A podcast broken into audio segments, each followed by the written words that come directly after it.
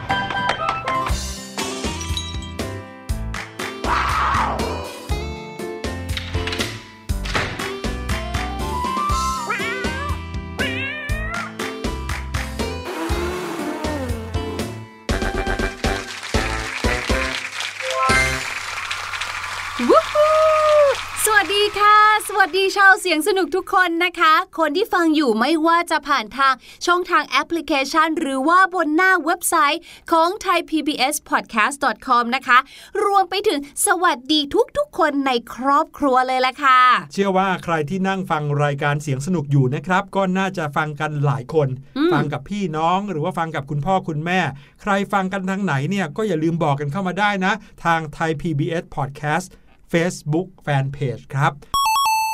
วันนี้พี่หลุยแล้วก็พี่ลูกเจี๊ยบต้อนรับทุกคนเข้าสู่รายการเสียงสนุก ด้วยความสดใสเหมือนเดิม โดยเฉพาะวันนี้ครับพี่ลูกเจี๊ยบสดใสเป็นพิเศษ เพราะว่าเราจะพาน้องๆไปเที่ยวกันใช่เมื่อไหร่ก็ตามนะคะที่ได้ไปเที่ยว โดยเฉพาะการได้ออกนอกสถานที่ไปยังประเทศต่างๆเนี่ยเป็นเรื่องที่พี่ลูกเจี๊ยบเนี่ยตื่นเต้นดีใจทุกครั้งเลย แต่อย่างเมื่อครั้งที่แล้วที่เราพาน้องๆเนี่ยไปเที่ยวกันนอกโลกก็สนุกไม่แพ้กันเลยนะ ถูกต้องครับแต่การไปเที่ยวในวันนี้เหมือนไปทัวร์เลยละครับ อยากจะตั้งชื่อ episode นี้ว่าเสียงสนุก travel เลยอื้อหือเพราะว่าเหมือนกับบริษัททัวร์พาน้อง ๆ ไปเที่ยวยุโรปกัน เพราะว่าวันนี้นะคะ ประเทศที่เราจะไปเนี่ยในยุโรปเนี่ยเราก็จะไปดูแลนด์มาร์คสำคัญสำคัญแบบนี้แหละค่ะ ใช่แล้วล่ะครับ เอาล่ะ แต่ว่าก่อนจะไปเที่ยวกันนะครับ เราก็ต้องมาฟังเสียงปริศนากันก่อนครับ เสียงปริศนาในวันนี้เป็นเสียงแห่งการรอคอยครับ เวลาที่น้องๆต้องรออะไรสักอย่างหนึ่งคงจะต้องมีสัญญาณที่จะบอกเราว่าได้เวลาแล้วถึงเวลาแล้ว ลองฟังดูซิว่าเสียงสัญญาณที่จะบอกว่าถึงเวลาแล้วในวันนี้ เป็นเสียงของอะไร ลองไปฟังกันก่อนครับ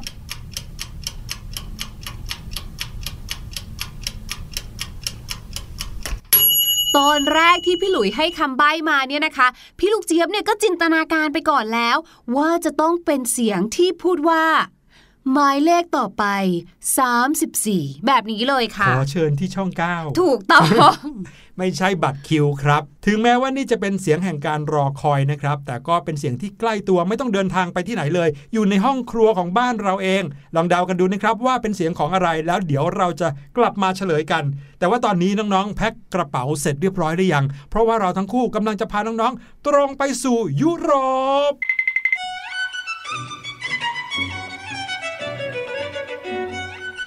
baguette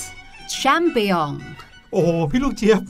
ทำไมพูดภาษาฝรั่งเศสเก่งจังเลยครับ พี่ลูกเจี๊ยบท่องมาค่ะอ้ออีกอย่างหนึ่งค่ะ croissant พี่ลูกเจี๊ยบท่องมาแต่สิ่งที่เป็นของกินหมดเลยค่ะวันนี้เราทั้งสองคนพาน้องๆ มาเริ่มต้นกันที่กรุงปารีส ประเทศฝรั่งเศสครับ และจุดที่เรายืนอยู่เนี่ยนะคะ เรียกว่าเป็นอีกหนึ่งแลนด์มาร์คที่สำคัญเลยแหละค่ะ นี่พี่หลุยว่าก็ว่านะ พอพี่ลูกจะพูดถึงคำว่าแลนด์มาร์คเนี่ยหลังๆมาเนี่ยนะคะ เราเองก็ใช้กันเยอะเนาะตรงนั้นเป็นแลนด์มาร์คเรียกว่าเป็นแลนด์มาร์คเลย จริง ๆ แล้วคำว่าแลนด์มาร์คเนี่ยหมายถึงอะไรกันแน่คะแลนด์มาร์กนะครับพี่ลูกเจี๊ยบน้องๆครับ ก็คือจุดสังเกต หรือว่าสถานที่หนึ่งจุดจุดหนึ่ง ที่เป็นสัญญลักษณ์ประจำพื้นที่หรือประจำเมืองเมืองหนึ่ง หรือว่าประเทศประเทศหนึ่งนะครับ เรียกได้ว่าถ้าใครไปเยือนประเทศนั้นๆ จะต้องไปถึงจุดนั้นให้ได้ไปถ่ายรูปกับที่ตรงนั้นให้ได้ เราเรียกที่ตรงนั้นว่า landmark หรือว่าสัญลักษณ์ของดินแดนตรงนั้นนั่นเองเอาละแต่ว่าแลนด์มาร์คที่เรากำลังพูดถึงตรงนี้นะครับ คือแลนด์มาร์คของกรุงปารีส และแถมยังเป็นแลนด์มาร์คของประเทศฝรั่งเศสอีกด้วย คือถ้าพูดถึงชื่อประเทศฝรั่งเศส พูดถึงชื่อกรุงปารีสขึ้นมา ไม่มีทางที่จะไม่นึกถึงสถานที่แห่งนี้ นั่นก็คือหอไอเฟลนั่นเองครับ ใช่แล้วค่ะหอไอเฟลเนี่ยนะ ถือว่าเป็นหนึ่งในสิ่งก่อสร้างที่โด่งดังที่สุดแห่งหนึ่งของโลกเลยนะคะ เป็นหอคอยที่มีโครงสร้างเหล็ก ตั้งอยู่บนชองเดอมาร์บริเวณแม่น้ำแซนในกรุงปารีสค่ะ แล้วก็อย่างที่พี่หลุยบอกนะคะว่า ถือเป็นสัญลักษณ์หรือเป็นแลนด์มาร์คที่ทุกคนรู้จักกันทั่วโลก เรียกว่าใครก็ตามที่บอกว่าอุ้ยเนี่ยจะไปเที่ยวที่ประเทศฝรั่งเศสเนี่ยนะคะ ถ้ายังไม่เคยมาที่หอไอเฟลเนี่ยแปลว่ามาไม่ถึงฝรั่งเศสส่วนที่มาที่ไปของเจ้าหอไอเฟลแห่งนี้นะครับ หบอกเลยว่ามีประวัติศาสตร์ที่น่าสนใจมากๆครับน้องๆ ตอนนั้นเนี่ย กรุงปารีสได้รับหน้าที่นะครับเป็นเจ้าภาพในการจัดงานแสดงสินค้าโลกหรือว่า World Expo ครับ ซึ่งเขาจะจัดกันในปีคริสตศักราช 1889 นะครับเพื่อที่จะฉลองการครบรอบ 100 ปีการปฏิวัติฝรั่งเศสด้วย ตอนนั้นนะครับทางรัฐบาลของฝรั่งเศสเขาก็มีความคิดว่า เอ๊ะไหนๆเรากำลังจะจัดงาน World Expo ที่ถือว่าเป็นงานใหญ่ของสากลโลกเลยเนี่ย เราก็ควรจะต้องมีสัญลักษณ์สักอย่างหนึ่งขึ้นมาในงานนี้ เพื่อให้เป็นการต้อนรับแขกบ้านแขกเมือง ใครมาก็จะได้ประทับใจ แล้วก็จะได้แสดงถึงความยิ่งใหญ่ของประเทศฝรั่งเศส แสดงถึงความก้าวหน้าทางเทคโนโลยี วิทยาศาสตร์ ความสวยงามทางศิลปะ เรียกได้ว่าทุกสิ่งทุกอย่างต้องรวมอยู่ในสัญลักษณ์แห่งนี้เลยถือว่าเอาจริงเอาจังมากเลยนะ จริงค่ะ เหมือนเรียกว่าต้องการจะรวมทุกสิ่งทุกอย่างอยู่ในของชิ้นชิ้นเดียวเนี่ย อืม แล้วรู้ไหมครับว่าทางรัฐบาลฝรั่งเศสทำยังไง ไม่ยากเลยค่ะ ในเมื่อเราต้องการของยิ่งใหญ่ขนาดนี้ คนเดียวหัวหายสองคนเพื่อนตาย ประกวดมันทั้งประเทศเลยสิคะ อันนี้แหละค่ะเรียกว่าเป็นการ brainstorm อย่างแท้จริงนะคะ ทางรัฐบาลฝรั่งเศสค่ะ ก็เลยจัดการประกวดออกแบบสิ่งก่อสร้าง เพื่อใช้เป็นสัญลักษณ์ของงานนี้มันซะเลยอืมก็มีคนที่สนใจนะคะ แล้วก็ส่งแบบเข้าประกวดเนี่ยหลายบริษัทเลยค่ะ อย่างที่บอกการประกวดเนี้ยไม่ใช่แค่การออกแบบเท่านั้นนะคะว่ามาเป็นรูป แต่ยังรวมไปถึงว่าบริษัทนั้นจะต้องรับก่อสร้างด้วยค่ะครับและบริษัทที่ได้รับเลือกนะคะ แล้วก็เป็นที่มาของชื่อหอไอเฟลนี้ด้วยเนี่ยก็คือบริษัทของคุณกุสตาฟไอเฟลนั่นเองค่ะ ใช่แล้วครับ ซึ่งคุณกุสตาฟไอเฟลนี่นะครับ เป็นทั้งวิศวกร และก็เป็นทั้งสถาปนิกในคนเดียวกันเลยเก่งมาก ๆ เลยนะครับ นอกจากนั้นแล้วเขายังเป็นปรมาจารย์ในด้านการก่อสร้างด้วยเหล็กนะฮะผลงานอันโดดเด่นของคุณกุสตาฟไอเฟลก่อนหน้านี้นะ คือสะพานข้ามแม่น้ำดูโรในตอนเหนือของประเทศโปรตุเกสโน่นแน่ หูยพี่ลูกเจี๊ยบเคยได้ยินเรื่องราวเกี่ยวกับสะพานนี้ เรียกว่าเป็นสะพานปราบเซียนเลยนะคะ เพราะว่าเป็นสะพานที่กว้างที่สุดเลยนะในช่วงเวลาสมัยนั้นน่ะใช่แล้วคิดดูสิสร้างสะพานด้วยเหล็กนี่ไม่ใช่ง่าย ๆ โอ้โห เก่งจริง ๆ เลยอะคุณไอเฟลเนี่ยแน่นอนครับ เมื่อเขาเก่งขนาดนี้ เขาก็เลยออกแบบมาแล้วก็ชนะเลิศครับ ซึ่งทำให้ทางการของประเทศฝรั่งเศส หรือว่ารัฐบาลของฝรั่งเศสเนี่ยยินดีทำสัญญากับคุณกุสตาฟไอเฟลเพื่อที่จะให้สร้างหอไอเฟลแห่งนี้ขึ้นในปีคริสตศักราช 1887 นะครับ หอไอเฟลเริ่มสร้างในวันที่ 26 มกราคม ปีคริสตศักราช 1887 ครับ โดยเริ่มจากการทำฐานของหอ ลึกลงไปถึงชั้นดินแข็งเลยนะครับ ขุดลึกลงไปเป็น 10 เมตรเลย เนื่องจากว่าดินริมฝั่งแม่น้ำแซนเนี่ยมีความอ่อนพอสมควรครับ เขาก็กลัวว่าเมื่อสร้างแล้ว จะเกิดความไม่มั่นคงแข็งแรงได้ก็เลยจะต้องขุดลงไปลึกหน่อย หลังจากนั้นก็ค่อยเริ่มทำตัวหอต่อขึ้นมาครับ การก่อสร้างนี้ใช้คนงานถึง 300 คนครับ แต่ว่าสิ่งที่เป็นเรื่องราวความน่าสนใจของการสร้างหอไอเฟลนี่แหละ ที่ทำให้สถานที่แห่งนี้ น่าทึ่งมาจนถึงทุกวันนี้ครับ เพราะอะไรนะเหรอคะ คิดดูสิ เนี่ยเรียกว่าเป็นสิ่งก่อสร้างที่สูงที่สุดและโดดเด่นที่สุด แล้วไปสร้างอยู่ตรงแม่น้ำแซน ซึ่งบริเวณแถวนั้นเนี่ยนะคะ จะเรียกว่าเป็นสวนสาธารณะก็ไม่ผิด มีแต่ต้นไม้เขียวๆสวยๆอยู่ดีๆ มีอะไรก็ไม่รู้เป็นแท่งเหล็กยาวๆแล้วก็สีดำๆไง พุ่งปรี๊ดขึ้นมาเลย แน่นอนค่ะ เราสามารถบอกได้เลยว่ามันทำลายทัศนียภาพมากๆเลย ดังนั้นนะคะในสมัยนั้นเนี่ยหอไอเฟลเนี่ยก็เลยถูกวิพากษ์วิจารณ์กันอย่างมากเลยค่ะ เนื่องจากว่ามีการออกแบบการก่อสร้างที่ ผิดแผกแตกต่างจากสิ่งก่อสร้างในยุคนั้น อย่างที่บอกไม่เข้ากับอะไรสักอย่างเลย ไม่ว่าจะเป็นสิ่งแวดล้อมแถวนั้น อาคารบ้านเรือน โบสถ์เก่าแก่ในเมือง ดูแล้วมันมีความเป็นศิลปะตรงไหนเนี่ยดูนี่แตกต่างจากชาวบ้านเขามากเลย ใช่ถูกต้องค่ะทำให้นะคะบนหน้าหนังสือพิมพ์เนี่ยพูดถึงแต่เรื่องนี้ ถึงขั้นน้ำมีคนเคยบอกว่า หอไอเฟลเนี่ยคือความอัปลักษณ์บนใบหน้าของปารีสกันเลยทีเดียวเชียวนะคะ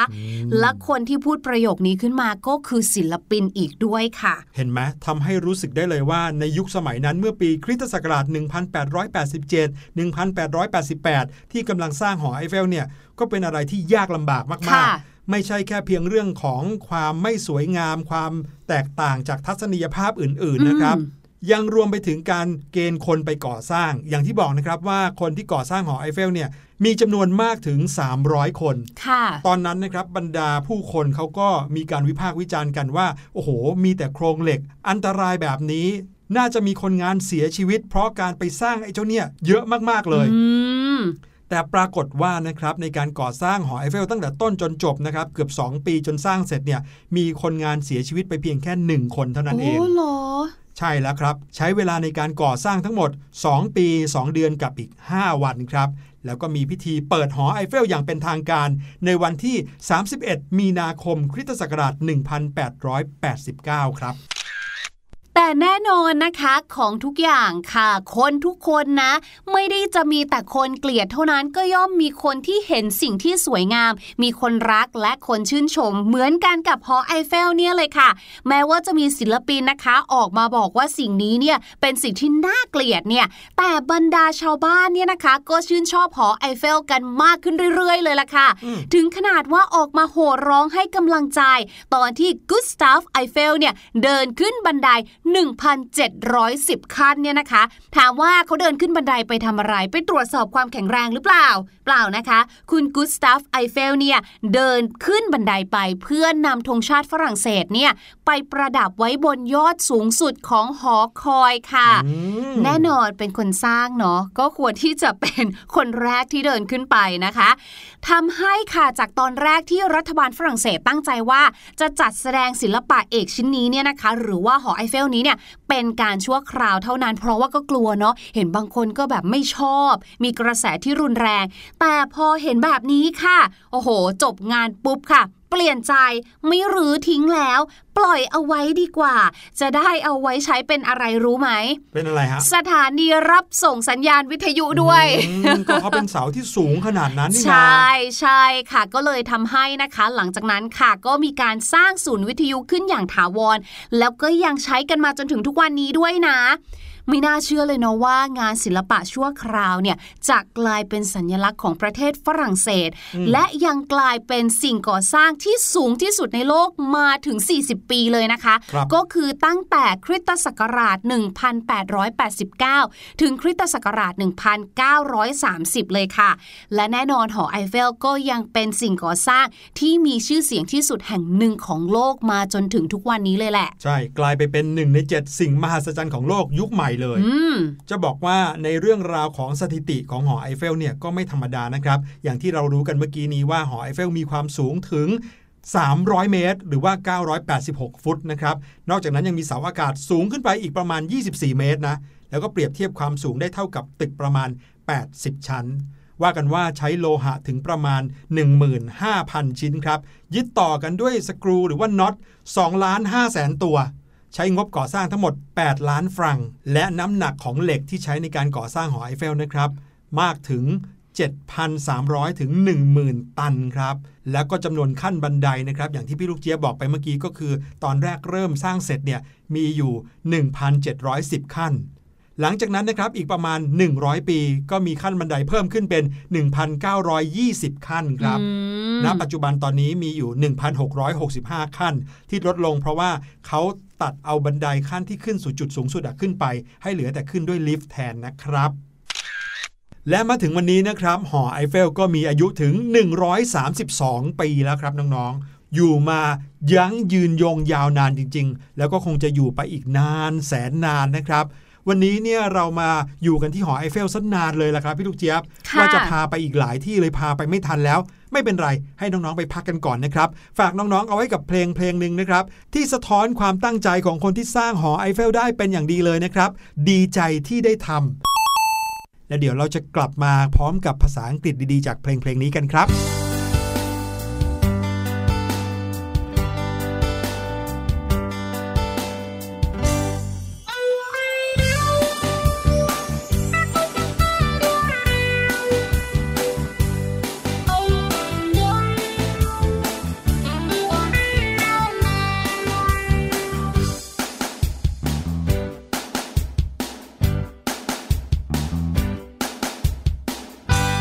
นี้ทำถูก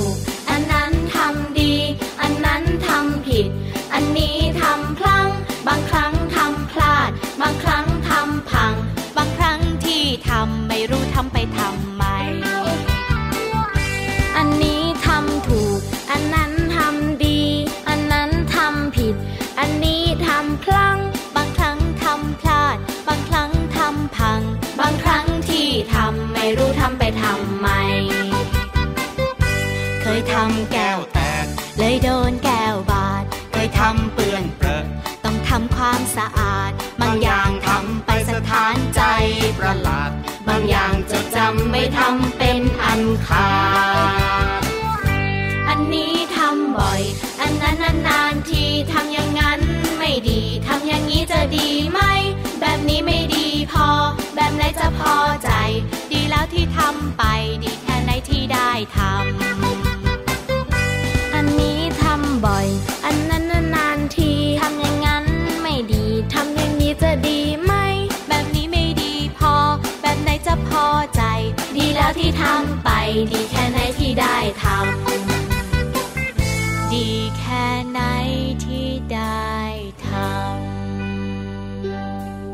คำว่าทำนะคะ ในภาษาอังกฤษเนี่ยหลายๆ คนอาจจะนึกถึงคำว่า make หรือคำว่า do นะคะ กิริยาทั้งสองคำนี้ใช้ได้ทั้งคู่ พี่ลูกเจี๊ยบเคยเล่าให้ฟังไปแล้วนะคะว่า do กับ make เนี่ยต่างกันยังไง วันนี้ค่ะก็เลยอยากจะมานำเสนอนะคะ วลีหรือ phrasal verbs ค่ะ ที่ขึ้นต้นด้วย do do do นั่นเอง ถ้าพร้อมแล้วไปฟังกันเลยค่ะว่า phrasal verb ที่ขึ้นต้นด้วย do ที่น่าสนใจมีอะไรกันบ้าง phrasal verb ตัวแรกนะคะ ก็คือ do something over do something over นะคะ ก็คือการที่เราเนี่ยทำอะไรบางอย่างซ้ำหรือทำอะไรบางอย่างอีกครั้งหนึ่งค่ะ ยกตัวอย่างเช่นนะคะ พี่ลูกเจี๊ยบเนี่ยเล่นเกมค่ะหรือว่าทำการบ้านล้วผิดค่ะ ก็เลยต้องกลับมานั่งแก้ กลับมานั่งทำซ้ำใหม่อีกรอบ I have to do it over I have to do it over นะคะ ก็คือต้องทำใหม่หมดเลย หรือว่าทำซ้ำอีกรอบนั่นเองค่ะสำนวน phrasal verb นะคะ ที่ขึ้นต้นด้วย do สำนวนที่สองนะคะ ก็คือ do up do up do do นะคะแล้วก็เว้นวรรค up up ค่ะ do up นะคะ แปลว่าทำให้ดูดีนั่นเองค่ะ ยกตัวอย่างเช่นนะคะ พี่ลูกเจี๊ยบเนี่ยมีสัมภาษณ์ทางซูม แล้วก็จะต้องมีการอัดวิดีโอด้วยแหมพี่ลูกเจี๊ยบก็กลัวเลยค่ะว่าเดี๋ยวจะไม่ขึ้นกล้อง พี่ลูกเจี๊ยบก็เลยจะต้อง I have to do up my makeup ก็คือพี่ลูกเจี๊ยบเนี่ยนะ ต้องมีการแต่งหน้าสักหน่อยทำตัวให้ดูดีสักหน่อย ก่อนที่จะออกสื่อหรือว่าก่อนที่จะออกซูมนั่นเองค่ะสำนวนที่ 3 นะคะของ phrasal verb do ที่น่าสนใจไม่แพ้ตัวอื่นๆเลยนะคะ ก็คือ do someone good นั่นเองค่ะ do someone good G O O D good เนี่ยแปลว่าดีใช่ไหมคะ do someone good นะคะ ก็หมายถึงว่าเรื่องเรื่องนั้นหรือว่าสิ่งสิ่งนั้นเนี่ยอาจจะดีสำหรับใครบางคนค่ะ ยกตัวอย่างเช่น ทุกวันนี้เนี่ยนะคะ การเรียนภาษาที่3เนี่ยนอกจากจะเป็นเรื่องสำคัญเป็นเรื่องจำเป็นแล้วเนี่ยก็น่าจะเป็นเรื่องดีสำหรับตัวคนที่เรียนเองด้วยนะคะ พี่ลูกเจี๊ยบเนี่ยก็อาจจะบอกกับพี่หลุยค่ะว่า พี่หลุยเนี่ยมันมีแอปพลิเคชันฝึกภาษานะฟรีด้วย พี่หลุยลองไปโหลดมาดูสิเนี่ยพี่หลุยเนี่ยชอบไปเที่ยวยุโรปใช่ไหมถ้าพี่หลุยพูดภาษาฝรั่งเศสได้เนี่ย น่าจะดีนะ it will do you good in the future เนี่ย ตอนนี้ไปไหนไม่ได้ก็เรียนภาษาไปก่อน พี่ลูกเจี๊ยบเชื่อว่าการเรียนภาษาฝรั่งเศสเนี่ย it will do good for you in the future มันจะต้องส่งผลดีต่อพี่หลุยในอนาคตอย่างแน่นอนค่ะสำนวนต่อไปนะคะที่เป็น phrasal verb ที่เกี่ยวข้องกับ do ก็คือ do down d o w and down เนี่ยแหละค่ะ do down นะคะ กิริยาวลีอันนี้เนี่ยมีความหมายว่า criticize ค่ะ หรือการวิพากษ์วิจารณ์บางสิ่งบางอย่าง เพื่อให้ดูไปในทิศทางที่ไม่ค่อยมีความสำคัญนะคะ หรือถ้าพูดง่ายๆ ภาษาพูดเนี่ยก็อาจจะหมายถึงการดูถูกดูแคลนนั่นเองค่ะ ยกตัวอย่างเช่น he is always trying to do me down He is always trying to do me down เขาเนี่ยนะพยายามที่จะพูดจาถักถางหรือพูดจาให้ฉันเนี่ยดูไม่ดีอยู่เรื่อยเลยสำนวนต่อมานะคะก็คือ do without w i t h o u t without นะคะ ที่แปลว่าปราศจากหรือไม่มี ดังนั้นสำนวนนี้นะคะ do without เนี่ยจึงมีความหมายว่า เราสามารถที่จะทำอะไรบางสิ่งบางอย่าง หรือจัดการบางเรื่องได้ โดยไม่จำเป็นต้องมีบางสิ่งบางอย่าง ยกตัวอย่างเช่นค่ะ พี่ลูกเจี๊ยบเนี่ยนะจะต้องมีความจำเป็นค่ะ ออกไปซื้อของค่ะ แต่ว่าถ้าพี่ลูกเจี๊ยบเนี่ยนะ ใช้การนั่งรถเมล์พี่ลูกเจี๊ยบก็แอบกลัวค่ะ จะเดินไปก็ไกลซะเหลือเกิน พี่ลูกเจี๊ยบเนี่ยก็เลยออกไปดูหน้าบ้านค่ะว่า เอ๊ะ คุณพ่อวันนี้เอารถไปใช้หรือเปล่า ปรากฏว่าคุณพ่อเนี่ยเอารถไปใช้ ก็เลยบอกคุณแม่ว่าวันนี้พี่ลูกเจี๊ยบออกไปซื้อของให้คุณแม่ไม่ได้แล้วแหละ เพราะว่าไม่มีรถนะคะ I can't do without a car I can't do without a car ก็คือพี่ลูกเจี๊ยบไม่สามารถไปตลาดได้ถ้าไม่มีรถ เดี๋ยวรอคุณพ่อกลับมาก่อนละกัน แล้วเดี๋ยวพี่ลูกเจี๊ยบเนี่ยจะขับรถไปซื้อให้นะคะและนี่ก็คือ phrasal verb นะคะ ที่ใช้กริยา verb to do ที่น่าสนใจที่พี่ลูกเจี๊ยบนำมาฝากกัน ที่ได้จากเพลงที่มีชื่อว่า ดีใจที่ได้ทำค่ะ ขอบคุณพี่ลูกเจี๊ยบมาก ๆ เลยนะครับ เอาล่ะ เรามาเฉลยเสียงปริศนากันดีกว่านะครับ ไปฟังกันอีกสักทีครับ เชื่อว่าน้อง ๆ น่าจะตอบกันได้ทุกคน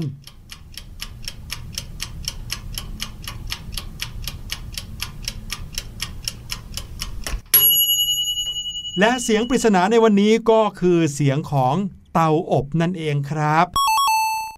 บ้านใครนะครับ ชอบทำเบเกอรี่ก็คงจะคุ้นเคยกับเสียงนี้เป็นอย่างดี ติ๊กติ๊กติ๊กติ๊ก อได้เวลาก็จะติ้งออกมาแบบนี้ละครับ หรือเตาปิ้งที่เอาไว้ปิ้งขนมปังในบ้านก็เป็นแบบนี้เหมือนกันนะพี่ลูกเจี๊ยบวันนี้รายการเสียงสนุกหมดเวลาแล้วครับ พี่หลุยและพี่ลูกเจี๊ยบจะกลับมาเจอกับน้องๆใหม่ ขอเพียงแค่คิดถึงกันทาง thaipbspodcast.com วันนี้ลาไปแล้วครับ สวัสดีครับ สวัสดีค่ะ สะบัดจินตนาการ สนุกกับเสียงเสริมสร้างความรู้ในรายการ